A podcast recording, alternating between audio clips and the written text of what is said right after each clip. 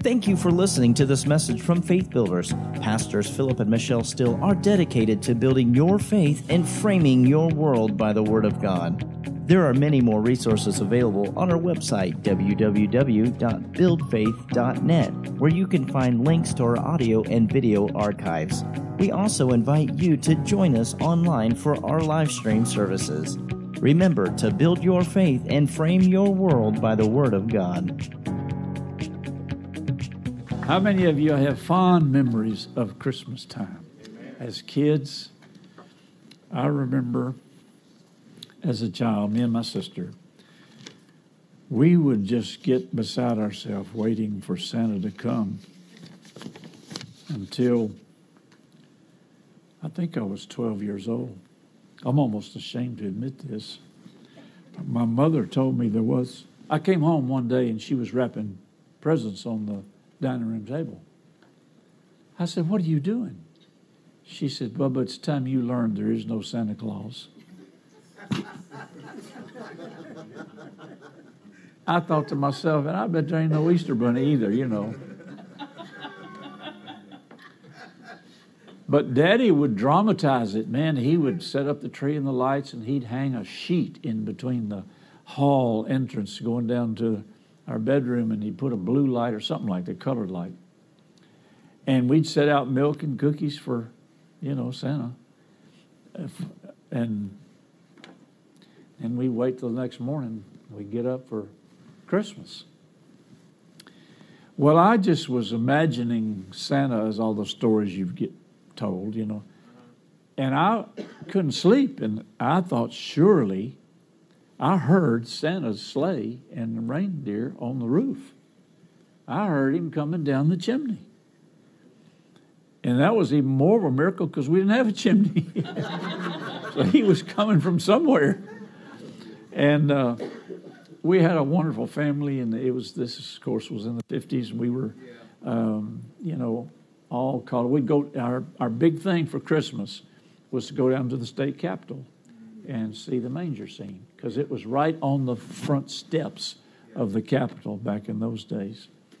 And we would go up there, and that was our our Christmas uh, entertainment was to go visit the.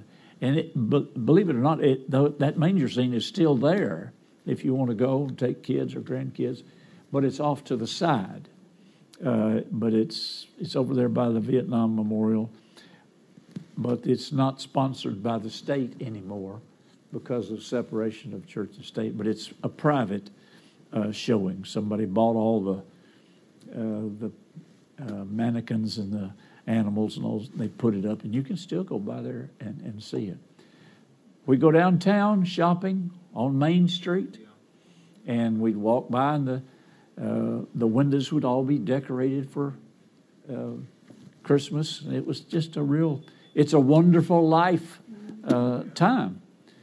then you go in the department store, and if you wanted to go up to any different floor, you get on the elevator, and there was an elevator operator.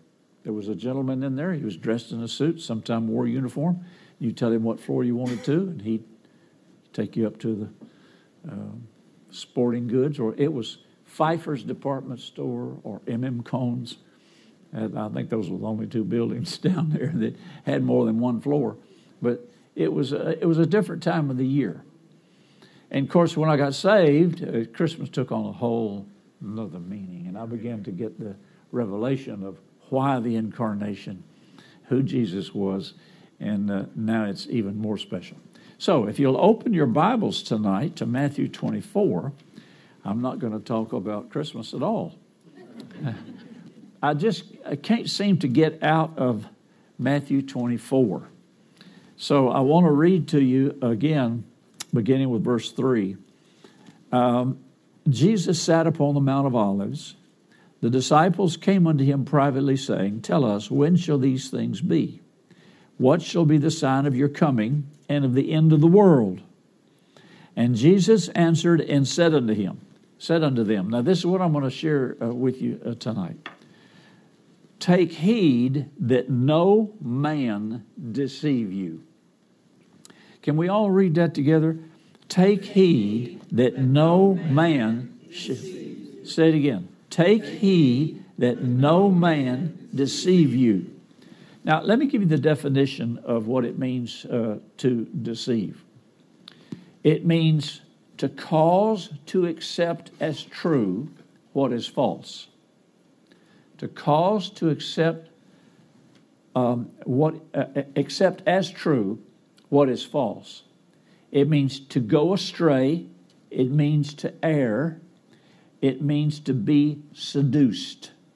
It means to wander. So when you talk about uh, what Jesus said, he said, Don't let any man see to it. It's an action. You have to do this yourself. See to it that no man deceive you. Now you have to be cautious that you don't get skeptical or contentious or, or in doubt and unbelief. But he at least challenged them and us uh, to make sure that no man uh, deceives us. Now go over to Galatians chapter 6 and let's read another reference uh, to deception. Galatians chapter 6, and let's look at verse 7. Let him that is taught in the word communicate unto him that teacheth in all good things. Be not deceived, God is not mocked, for whatsoever a man soweth, that shall he also reap. So here's an area that he admonished the church, Paul did, and he said, uh, "Don't don't forget, don't don't be deceived. God is not mocked. Whatever you sow is what you will reap." And so when you're challenged uh, financially or physically, don't be deceived. God is not mocked. God is never mocked. Uh, go to Second Thessalonians and let's look at chapter 2. 2 Thessalonians chapter 2. And let's look at verse 3. We've read this before, but for different reasons. Uh, but tonight, if I can find it here, yeah, there it is. Second Thessalonians chapter two, and let's look at verse three. Let no man deceive you by any means, for that day. Now he's talking about the second coming, the day of Christ.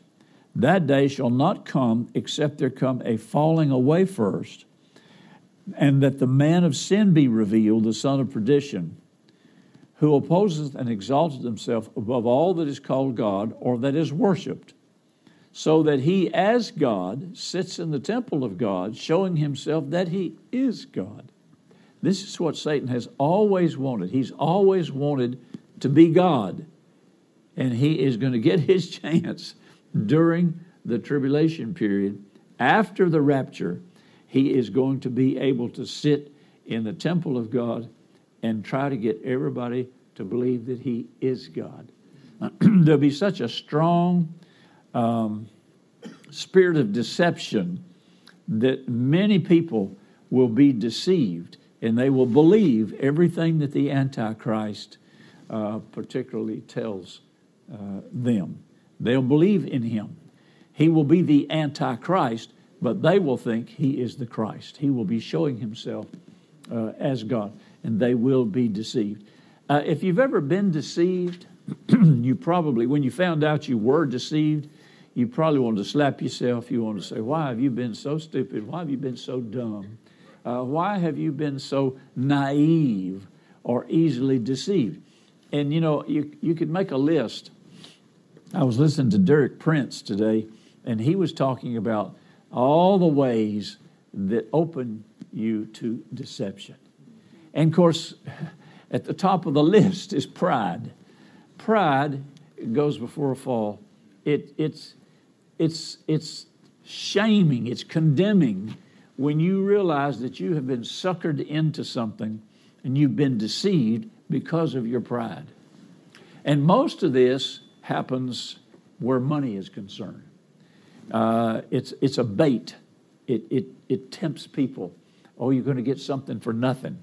Uh, years ago, Charles Capps and I were up at his, actually his house up on uh, Diamond Bluff, uh, towards Heber Springs.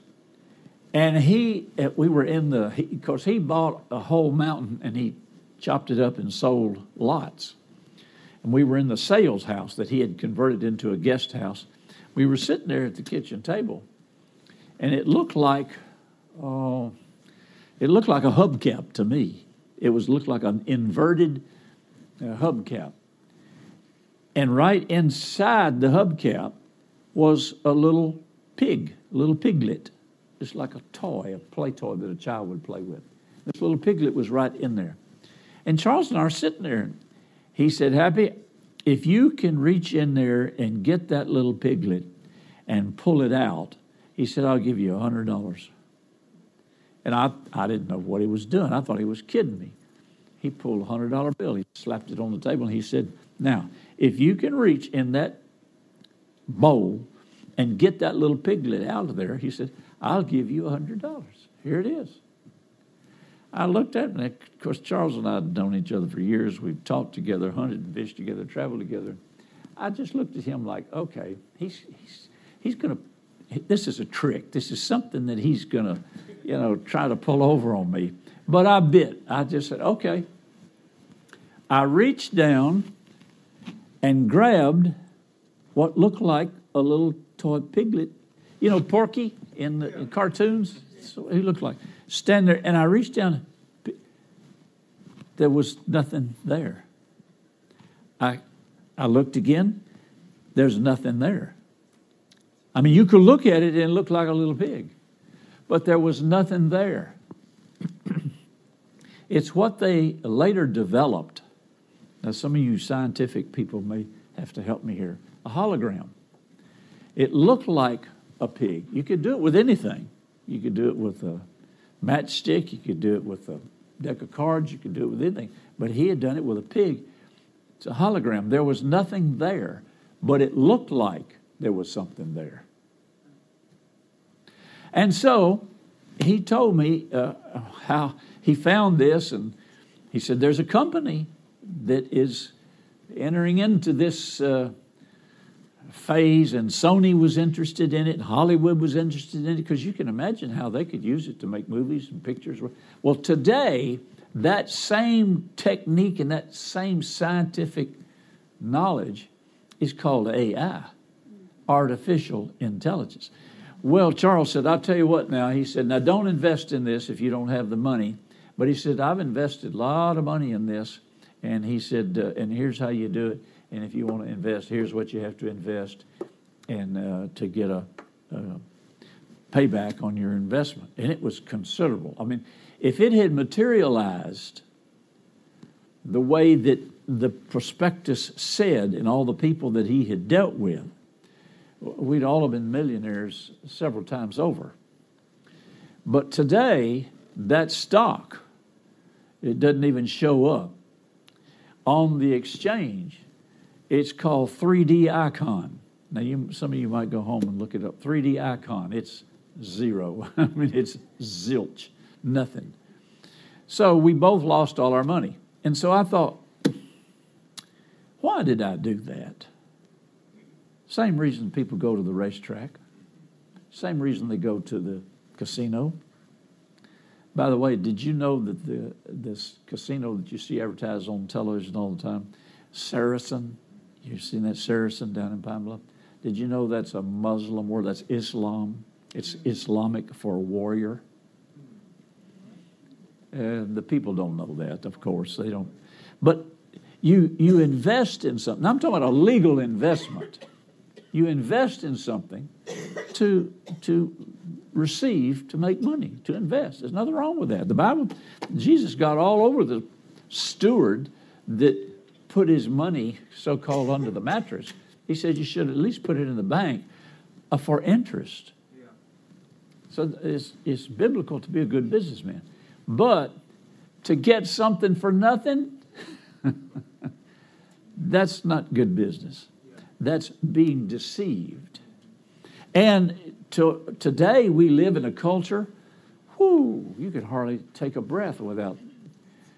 The other day, I was, uh, I've forgotten where I was or what I was doing, but I, I, my phone dinged, and so I picked it up, and I had a text message from one, one of the local banks here. And it said, Your account has been suspended. Click on this. And I thought, no, I'm not going to click on that. It was a Saturday. If I'd have just thought a little bit longer, I'd have thought, you know, my bank's not even open today. But they said your your account has been suspended. But I tell you what, I sure wanted to click on it. I really wanted to, but I thought, you know, I know better. I got more sense. I, I thought I had more sense, and so I waited till Monday. Now I did try to call our um, accounting lady to see if it was a business account or personal account. Could she help me out? But she didn't answer her phone. She didn't return her voicemail. So I just thought, I'll just wait till Monday. So Monday, I called the bank. And after sitting and waiting and going through their menu for about 30 minutes, I finally got to talk to a human being. And I, I told her what had happened to me. And she said, Oh, you were so smart not to click on that. She said, That's a scam. So when you click on it, they got you. It's like a hook in the jaw. They got all your information, they can get into your account, etc. Well, that was a blatant deception. But Jesus is talking about spiritual deception. He's talking about something that is really more dangerous. He's talking about uh, going astray, away from the doctrine of Christ, away from the Word of God. You know, there's a scripture, see if I can find it real quick, it's not very far away over in uh, Timothy, I think it says. No, it's not Timothy. Uh, I think it's. Anyway, rather than waste your time, it ta- he, uh, John is. Uh, he's actually warning Timothy, uh, the Apostle Paul, I'm, I'm, I'm sorry, Apostle Paul is warning Timothy that in the last days there will be false teachers, false apostles. And it said they will take those that are given to folly and turn them into fables, fairy trail, fairy tales. They will teach things that are not biblical. And and I don't know about you, but you, we've probably all seen that or maybe experienced it sometime or another. Years ago, there were uh, people that were saying that uh, Mary, the mother of Jesus, was out in the desert, out in Nevada, and she was teaching people. Mary's dead. She wasn't out in the desert anywhere teaching anybody. Um, and then there were those that said, uh, well, we're going to start an inter- intercessory prayer team and we're going to go up into 30 and 64 buildings so we can be closer to the heavens. And we're going to do intercessory prayer warfare. And Brother Hagin very seldom ever contended with things, but there were a few times that he did. And this is one time that he did the intercessory uh, debacle. He said, You know, poor Jesus, he didn't know. He said, In the Bible, Jesus said, where any two of you shall agree on earth. He said Jesus never got off the earth. You don't have to be in a 30 store building. There were people that were buying or renting jet airplanes to fly around the atmosphere because they could be up there where the demons are and they could do intercessory prayer and warfare. That's deception. Yes. And these things, uh, they distract people from the main thing the main thing is to keep the main thing the main thing. and these deceptions. Well, now we've got similar deceptions going on now. We've got differences of opinions. Um, I won't even go into them. Uh, maybe some of you believe in, some some of you don't. But to be deceived, Jesus said, is to cause to accept as true something that is false going astray, error, error, be seduced, wander. God's not mocked. Don't be deceived. And uh, uh, let me say this when he says, see to it, I wrote this down. Don't let iniquity allow your love to wax cold. I want to say this again because we're going to read about it over in Revelation. Don't let iniquity, a lot of iniquity going around, lawlessness. There's a lot of iniquity, wickedness, a lot of that going around. Don't allow your love to wax cold because your faith works and is energized by love. If you lose your love or take a step out of love, your faith won't work. Don't allow imaginations to exaggerate every bit of civil commotion.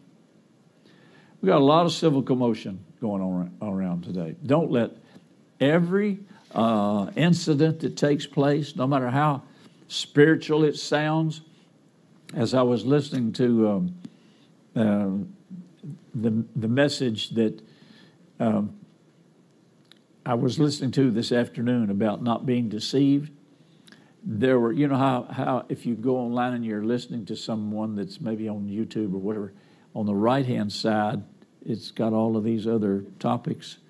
And they were listing uh, how to not be deceived or uh, how to um, uh, test the spirits and how to keep abreast of things that you know you might be challenged with. Don't listen to false prophets.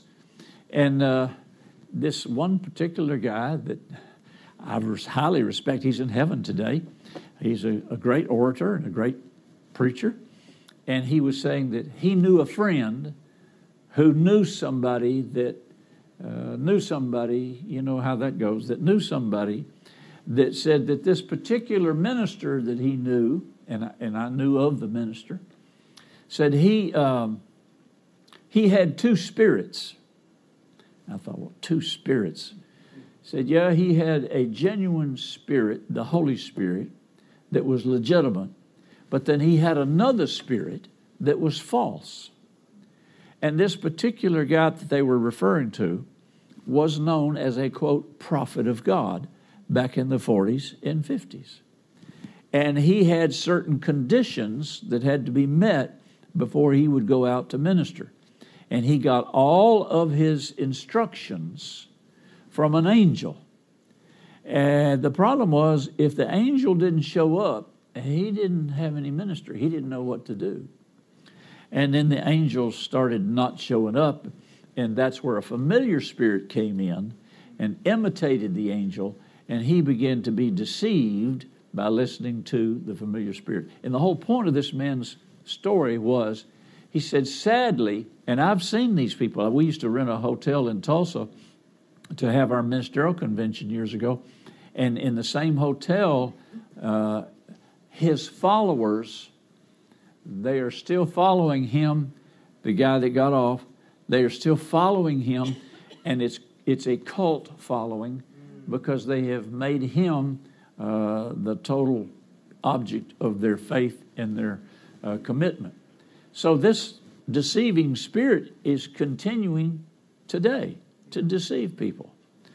And don't let the iniquity or the wickedness uh, allow your love to wax cold. Don't allow imaginations to exaggerate every bit of civil commotion. You know, I, I listen to these uh, sometimes political hacks. Uh, I don't pay attention to conspiracy theories, but you listen to people that seemingly know what they're talking about when they're talking about politics and the elections and the candidates and so forth. I don't pay much attention to them because I would rather follow the scriptures and make sure that I'm following uh, the Bible and the Word of God. I don't have to follow a party or uh, a people group. And uh, there are all kinds of predictions out there. If you live your life according to those predictions, politically, even financially, mentally, uh, physically, you're going to get off. And Satan doesn't really uh, show himself to you and say, Boo, I'm the devil. He comes around the backside and he deceives you and he puts false doctrines or false imaginations in your in your head in your in your ear to get you to believe the wrong thing. Jeannie and I, when we first started out in the ministry, boy, I, I, I can't speak for her, but I, I would tend to just I, I didn't believe everything, but there were a lot of things that I believed that I didn't know how to verify. I didn't know how to check out in the Word. And so I would pray and ask the Holy Spirit. And He always showed me the truth. He always showed me the error and how to, to figure it out. And you know, the Bible says in John, if you want to go over there and, and, and read that, you probably already have it marked. In John chapter 8, this is Jesus speaking, John chapter 8. And he says in verse 32 And you shall know the truth, and the truth shall make you free. Amen. You will be free from deception and error if you know the truth. Amen. How many of you have heard things taught or heard things said that just didn't fit in your spirit? Yeah. It just didn't click. It, you thought, oh, I want, I want to respect to that person or to that individual, but I don't know what I think about that. I was listening to a friend of mine, this was years ago, and he was talking about how that when God created Adam, he reproduced himself.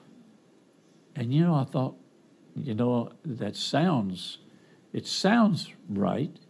When God created Adam, he reproduced himself. And the more I thought about it, the more I thought about it, I thought, that's not right. the Mormons call Adam Adam God, but Adam was not God. He was made in the image and likeness of God. He was a spirit being, primarily made that way so he could fellowship with God, spirit to spirit. But he wasn't God. There's only one incarnate man in the Bible, and his name is Jesus. He is God. he is God incarnate. He is God in the flesh. And the, these are little nitpicking things, if you want to um, call them that, but nevertheless, it has to do with bears witness with not being deceived. And I, I hear this all the time. I heard it today when I was watching our own network. There was this guy on there saying, you know, you need to get saved and, and you can go to heaven and you'll spend eternity in heaven. No, that's not what the Bible says. The Bible says you'll spend eternity with Jesus, but doesn't say you'll spend eternity in heaven. I mean, think about it. Don't say amen too quick. I might, you know, miss it. But the Bible doesn't tell us we're going to spend eternity in heaven it says we're going to spend eternity with Jesus. Jesus is in heaven right now. Heaven's real. Jesus is real. But we're not going to spend eternity in heaven. We're going to be there seven years. And then we're going to come back. Hello. So, when the rapture takes place, have your unbelieving neighbor go nail a sign in your yard I will return. House is not for sale. I'm going to need it back in seven years. oh, Lord. Did I ever tell y'all my story about how we, and then, like I say, I was young and I was full of faith and not much wisdom, but the first house that we built when we got married, I paid for with my uh, GI loan. I used my GI loan and it had no money down. The house was $23,500, $24,000. $24, and uh, we built it, lived in it for years, and then we uh, built a second house. But we didn't have the money to pay for the second house until the first house sold. And they changed the real estate laws, I think, if I'm not mistaken, during that time period. And the deal was, and we made a deal with our contractor. told the contractor we didn't have the money, and the, half, the, the house was half built, but he said you could get into it now. You can pick out the wallpaper, the paint, or whatever. And I said, Well, I, I, I, we want this house. Okay. We signed the contract. We paid him all the money that we had at the time, but we were still waiting for that other house to sell. So we went along. You know, he told me, he said, You know, you're aware that if any real estate agent comes by and shows this house, we have to sell it if, if they have the money, even though you've signed a contract for it. I said, That's not right. He said, I know, but that's the way it is. Anybody could bid on that house, even though you've signed a contract because you hadn't paid for it yet. You don't have the earnest money.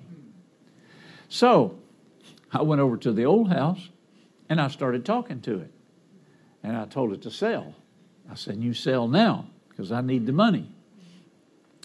And then I went over to the house we were building and I noticed that they had uh, tacked a for sale sign up on the tree in the front yard.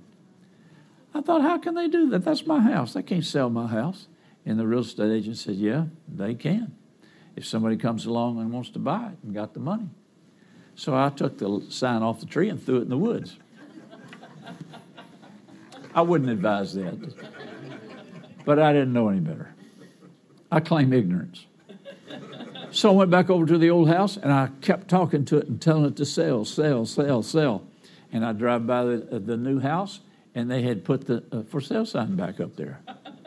So I went over and pulled it off the tree and threw it in the woods again, second time. and then the contractor told me, said, You know, somebody came by and looked at this house the other day. I said, They did? He, he said, Yeah, they wanted to know.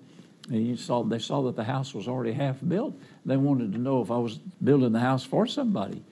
And I said, Yes, I am. And said, Who are you building it for? He said, Well, I'm building it for uh, uh, Pastor and Mrs. Caldwell. And the guy said, Oh, well, I don't want their house. He turned around and walked off. it worked. but God was honoring my faith, uh, you know, even though I shouldn't have done that. But don't be deceived. Okay. Uh, let's go over to uh, Revelation chapter 2 real quick. I, I just want to I want to emphasize something that uh, we could just leave alone. We just we could just you know not bother with it. But I made the statement: Don't let the iniquity, the wickedness, the corruption that's going on in the culture allow your love to wax cold. You might not think that's important or that it has nothing to do with being deceived, but it does. Brother Hagin said one time he had a, I don't know whether it was a headache or a sickness or something that came on him one time. He was in a meeting, doing a, a meeting, and he was in his hotel room praying, and all of a sudden he just didn't feel right. And he said, Lord, what is this? He said, I don't ever get sick. I never have any problems like that. But he said, I just don't feel right. What's wrong? And the Lord said, You've taken a step out of love and you missed it. And he said, Satan has come to see if he can enter in where you took a step out of love. Brother Hagin said, didn't take him long. He hit the floor on his knees and started repenting, asked God to forgive him. He repented of taking a step out of love, and he said immediately he felt better. Walking in love is, is a requirement for us as believers. So don't allow what's going on around you uh, to let your love wax cold. Let's look at Revelation 2, beginning with verse 1. Until the angel of the church of Ephesus, write these things, saith he that holdeth the seven stars in his right hand, who walks in the midst of the seven golden candlesticks. And he tells you who, who what that represents in verse 20 of the previous chapter. Uh, he said, I know your works and your labor and your patience and how you cannot bear them which are evil. And you know, there's enough evil going around all over the place. Uh, again, this is not to be critical or judgmental, but many of you know that uh, just a week or so ago, Norman Lear died, and he was the producer and founder and innovator of all of the uh, 60s television programs. And literally, well, let me, let me say it this way. In the 50s, when television first came out, they had very little programming. Here in Little Rock or in Arkansas, they only had one station. And uh, Channel 7 was the initial station. And uh, it wasn't even on 24 hours. It was only on from 6 in the morning till 6 at night. No, 6 o'clock at night. I think they had the news and the Venable Quartet, and, you know, it was not much programming. Well, then programming began to be developed. And in the 50s, we had Leave It to Beaver, Ozzie and Harriet, um, My Three Sons, Make Room for Daddy, um, what was Father Knows Best. Those were all wholesome family shows. Even Dick Van Dyke and his wife slept in separate beds. Are y'all follow me? Yes, it was a different culture, different era, whatever. Then come the 60s. And then you have All in the Family, Archer, Archie Bunker. You have Sanford and Son. You have, uh, by the way, they interviewed uh, Demond Wilson uh, the other night. Uh, but it, you may not know Demond Wilson is a minister today. And uh, he, he didn't have very many good things to say about Norman Lear because he said, I really didn't know the man. He said, I was always already doing other broadcast uh, TV when he came, came along. Then you had all those 60 shows. Oh, my Lord, I can't even, I, I, I didn't watch them, so I don't know what they were, but they showed them all. Um, Maude, um, help me out, somebody. No, not not Mash. Yeah, the Jeffersons. Um, all in the family. All in the family. What? Good times. Yeah. Now, you stop and think. Now, this this is not a criticism. You stop and think what happened to the family as a result of all of that liberalism.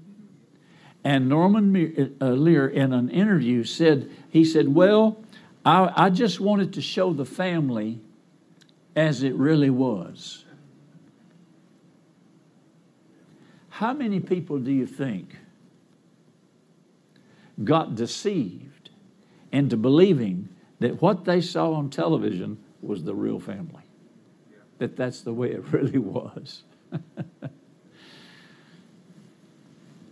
now, you got to understand television is a powerful medium and it can change a, an entire culture an entire generation.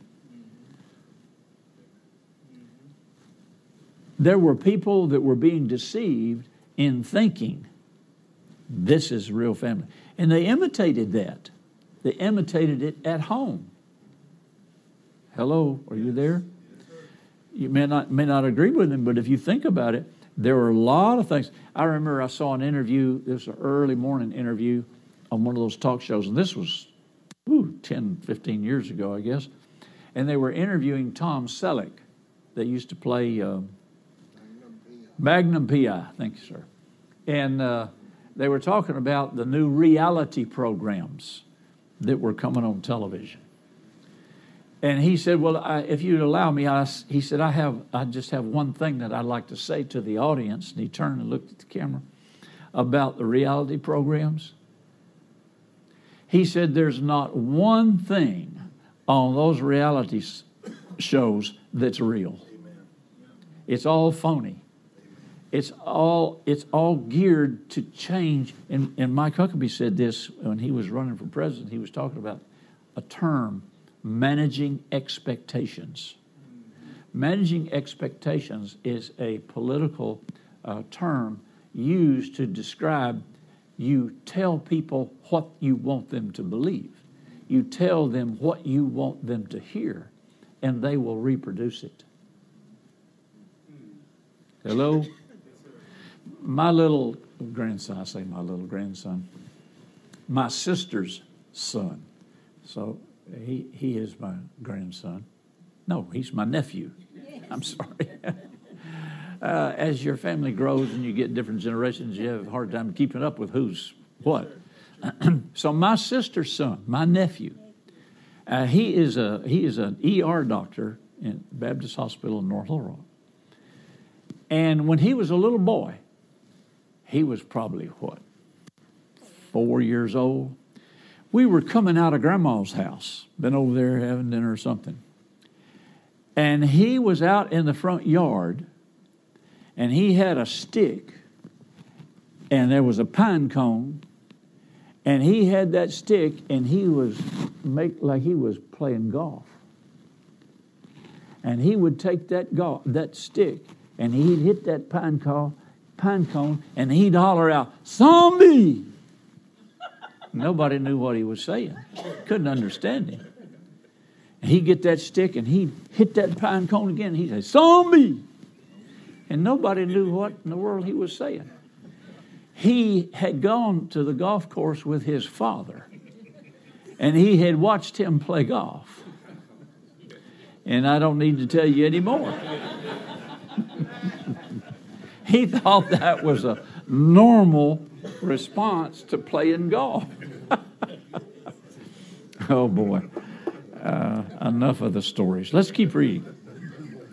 Revelation chapter 2. it's a good thing that we didn't know what he was saying. I, I noticed his dad and his mama kind of wandered off, but if, if the grandparents knew what he was saying, uh, he'd have been in trouble.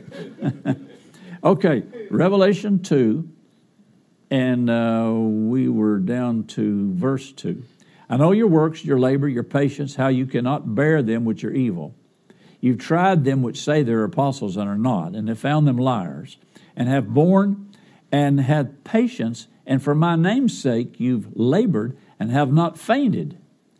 He was commending them. Everything that they had done there, he was commending them. This is the church at Ephesus. Nevertheless, say nevertheless. Nevertheless, nevertheless I have somewhat against you because you have left your first love. Didn't say they lost it, it said they left it.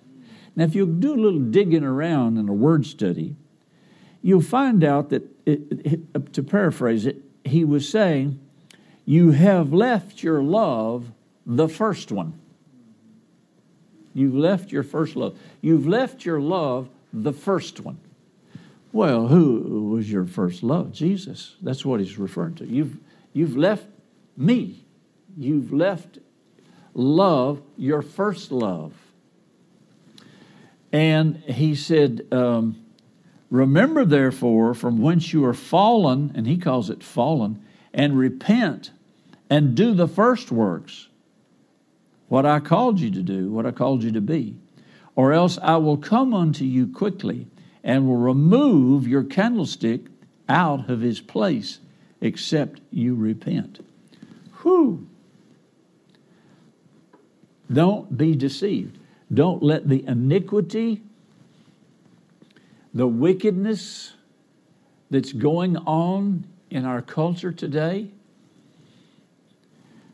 allow your love to wax cold because if you are constantly bombarded with everything that's going on on television, radio, in, in the culture, I mean, you, can hardly turn the TV on, set, uh, a, a TV on TV set on anymore without seeing a drive-by shooting or killing a murderer or whatever. And if you're not careful, you'll hear yourself saying, "Oh, what in the world's the world coming to? What's the world coming to?" Well, if you keep on reading the Bible, you'll find out that it's all going to come to Jesus because every knee will bow and every tongue confess that Jesus is Lord eventually. But you start getting fearful and angry. I sent a, I won't I won't tell you everything that I said, but I sent an email uh, last week to all six of Arkansas's congressional representatives. All six of them. I've done this before, but I really felt so strongly that things that they have uh, misunderstood, misinterpreted, maybe they need some help. And, and I know every one of them because I've been going up there every year with CUFI, Christians United for Israel, for 16 years. So, and I signed my name to it. And I wanted to say, don't send me a form letter. I want, I want to hear from you.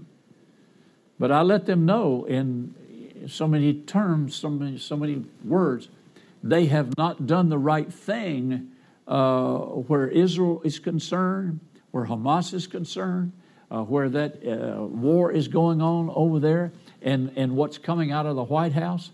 They're responsible, but they're not doing anything. And they can't even run their own house. They can't even, you know, and I, and I don't want to go all into that, but you have different opinions, and you're entitled to. But I let them know hey, if I represent a portion of the people in Arkansas, the, the state that you serve, we're not happy. We're not happy with you. You can't make up your mind. You can't do this. You can't get this done. You can't. You can't. You can't even run your own house. The uh, Congress. You can't even run your own uh, house. And and I told them from a biblical perspective uh, what was going on with this uh, Israel Hamas war and what they needed to do and what they didn't need to do. Amen. And then uh, I heard on some some news program that they had changed their mind on an issue as as late as uh, uh, Friday or Saturday. So I don't know whether they got my message or whether they heard from a lot more people. But you need to let them know they're they're representing you. Uh, you know, and and that war over there is it's contentious. Everybody's got a different opinion. What about all the innocent people that are being killed? Well, in war, innocent people die. It's it's not the objective, and we know because we work with Israel. I know that the uh, IDF, uh, Israeli Defense Force, I know that they are not trying to kill uh, innocent people. They are, they are trying to rid themselves of, of terrorists. And keep in mind that the terrorists, the, the Palestinians, how would you say this? They uh, voted or they accepted uh, Hamas's rule over them. And I heard just the other day the source was revealing some things that had not been revealed. They found out now, some Israeli medics or doctors or whatever found out that these terrorists that committed these unconscionable acts of horror and brutality and all that, that they took drugs before this attack to hype themselves up to do things that were animalistic, that were seducing, that were uh, demonic. It wasn't, it wasn't natural. It was as a result of induced drugs. And of course, you know, you hear the, and I, I don't mean to get on my political soapbox here because every president has done this as far as I can remember back. Uh, you hear the president, we want a two, two state solution to solve this problem. You, there will never be a two state solution in Israel uh, with uh, the Palestinians or the Iranians or anybody else that matter. In Genesis 16, it says Ishmael, who is the uh, uh, the descendant, all the Arab descendants came from Ishmael, and it says he is a wild man. Every hand will be against him, and he will be against everybody. The promise was not made to Ishmael, the promise was made to Isaac. And you will never see a two state solution because the Hamas and Palestinians, the PLO, have publicly said, we do not want a two state solution. We are not accepting a two state solution. We want Israel gone. We want Israel dead. We want the nation off the earth. So how, you can how can you work with people like that? How can how can you work with people that hate you? With a passion. And, you know, just because you were born a particular race or color or creed, just because you were born on the wrong side of the tracks or whatever, how, how can you? I was filling out an application one time, this was years ago, and uh, it had there, uh, I, I, don't know, I hadn't filled out an application for anything for so long, I don't know if it's still listed this way, but you had to put down your race. And so I put down um, I, I jokingly thought human, human race. No, but then I had to put down a Caucasian because that's what I've always put down. And the Lord spoke to me and said, Do you know what Caucasian means? I said, No. He said, Go look it up. So I did. I looked it up. And they had a picture of this Caucasian man from Morocco, North Africa. He was dark skinned and had a turban around his head. That's what cause, cause, Caucasian means. I mean, a lot of people are confused about their own identity. They don't know who they are.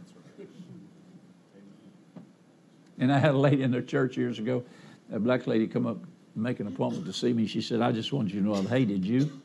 I said, Well, that's, that's nice. Why have you hated me? She said, Because you're white. I said, Ma'am, I didn't have a thing to do with that. I, I have no defense for that. I have no apology. There's nothing I can do about it. She said, Oh, I don't hate you now. She said, uh, But I did when I started coming to the church. She said, But since then, I've experienced the love of God. And, he, and she said, I'm completely and totally different. But she said, I'd like to tell you why. She said, when I was a little girl, the Ku Klux Klan used to come by and throw rocks through our house and burn crosses in our yard and shoot at us. And she said, that's why I hate you, hated you. But, you know, I, I wanted to say, I'm not the man, you know. But a lot of people make decisions based on experience. Make your decision based on the Word of God. And that's what you should do with everything that's going on around here. I'm talking about the world and in our own cities, in our own state. Mm. I think I'm. Uh, I think I'm about through. I think I need to close here, uh, but I want to go back to this second chapter of Revelation. This is so important.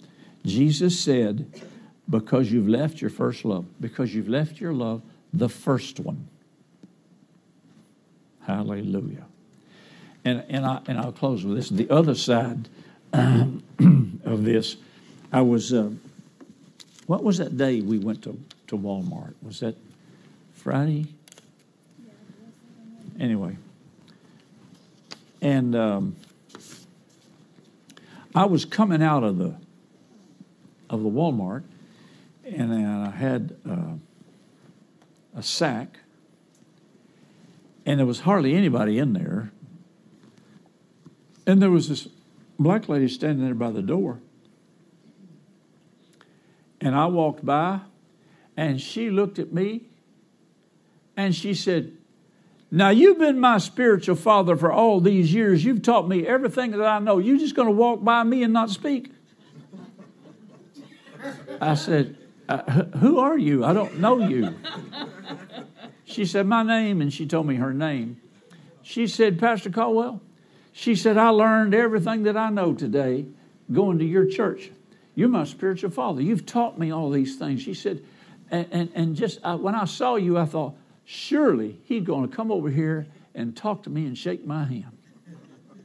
So when she told me her name, I said, Darling, let me shake your hand. Let me hug your neck. I thank you. But you know, you don't hear that enough.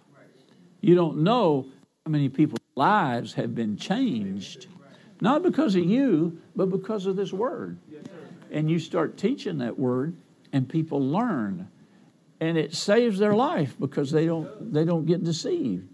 And you know that's the whole thing that Jesus was trying to get across to his disciples.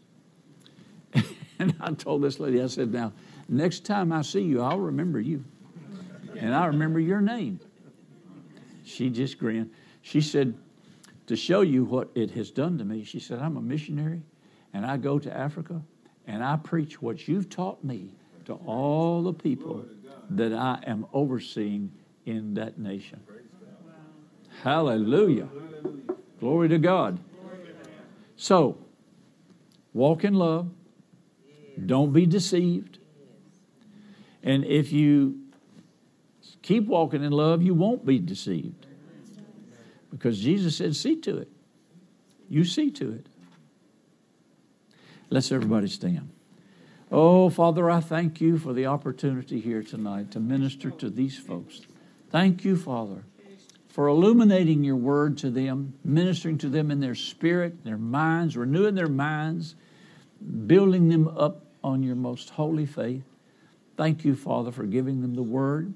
And I say over them that they will not be deceived, that the Holy Spirit is the Spirit of truth. He's the teacher, the helper, the, the comforter, one alongside with. And He's going to reveal the truth to them for their families, their communities, their friends. And I thank you for the opportunity. And I pray your blessing upon this body of believers. In Jesus' mighty name. And everybody said, Amen. Amen. Thank y'all for coming tonight. Turn and tell somebody I'm glad you came to church tonight.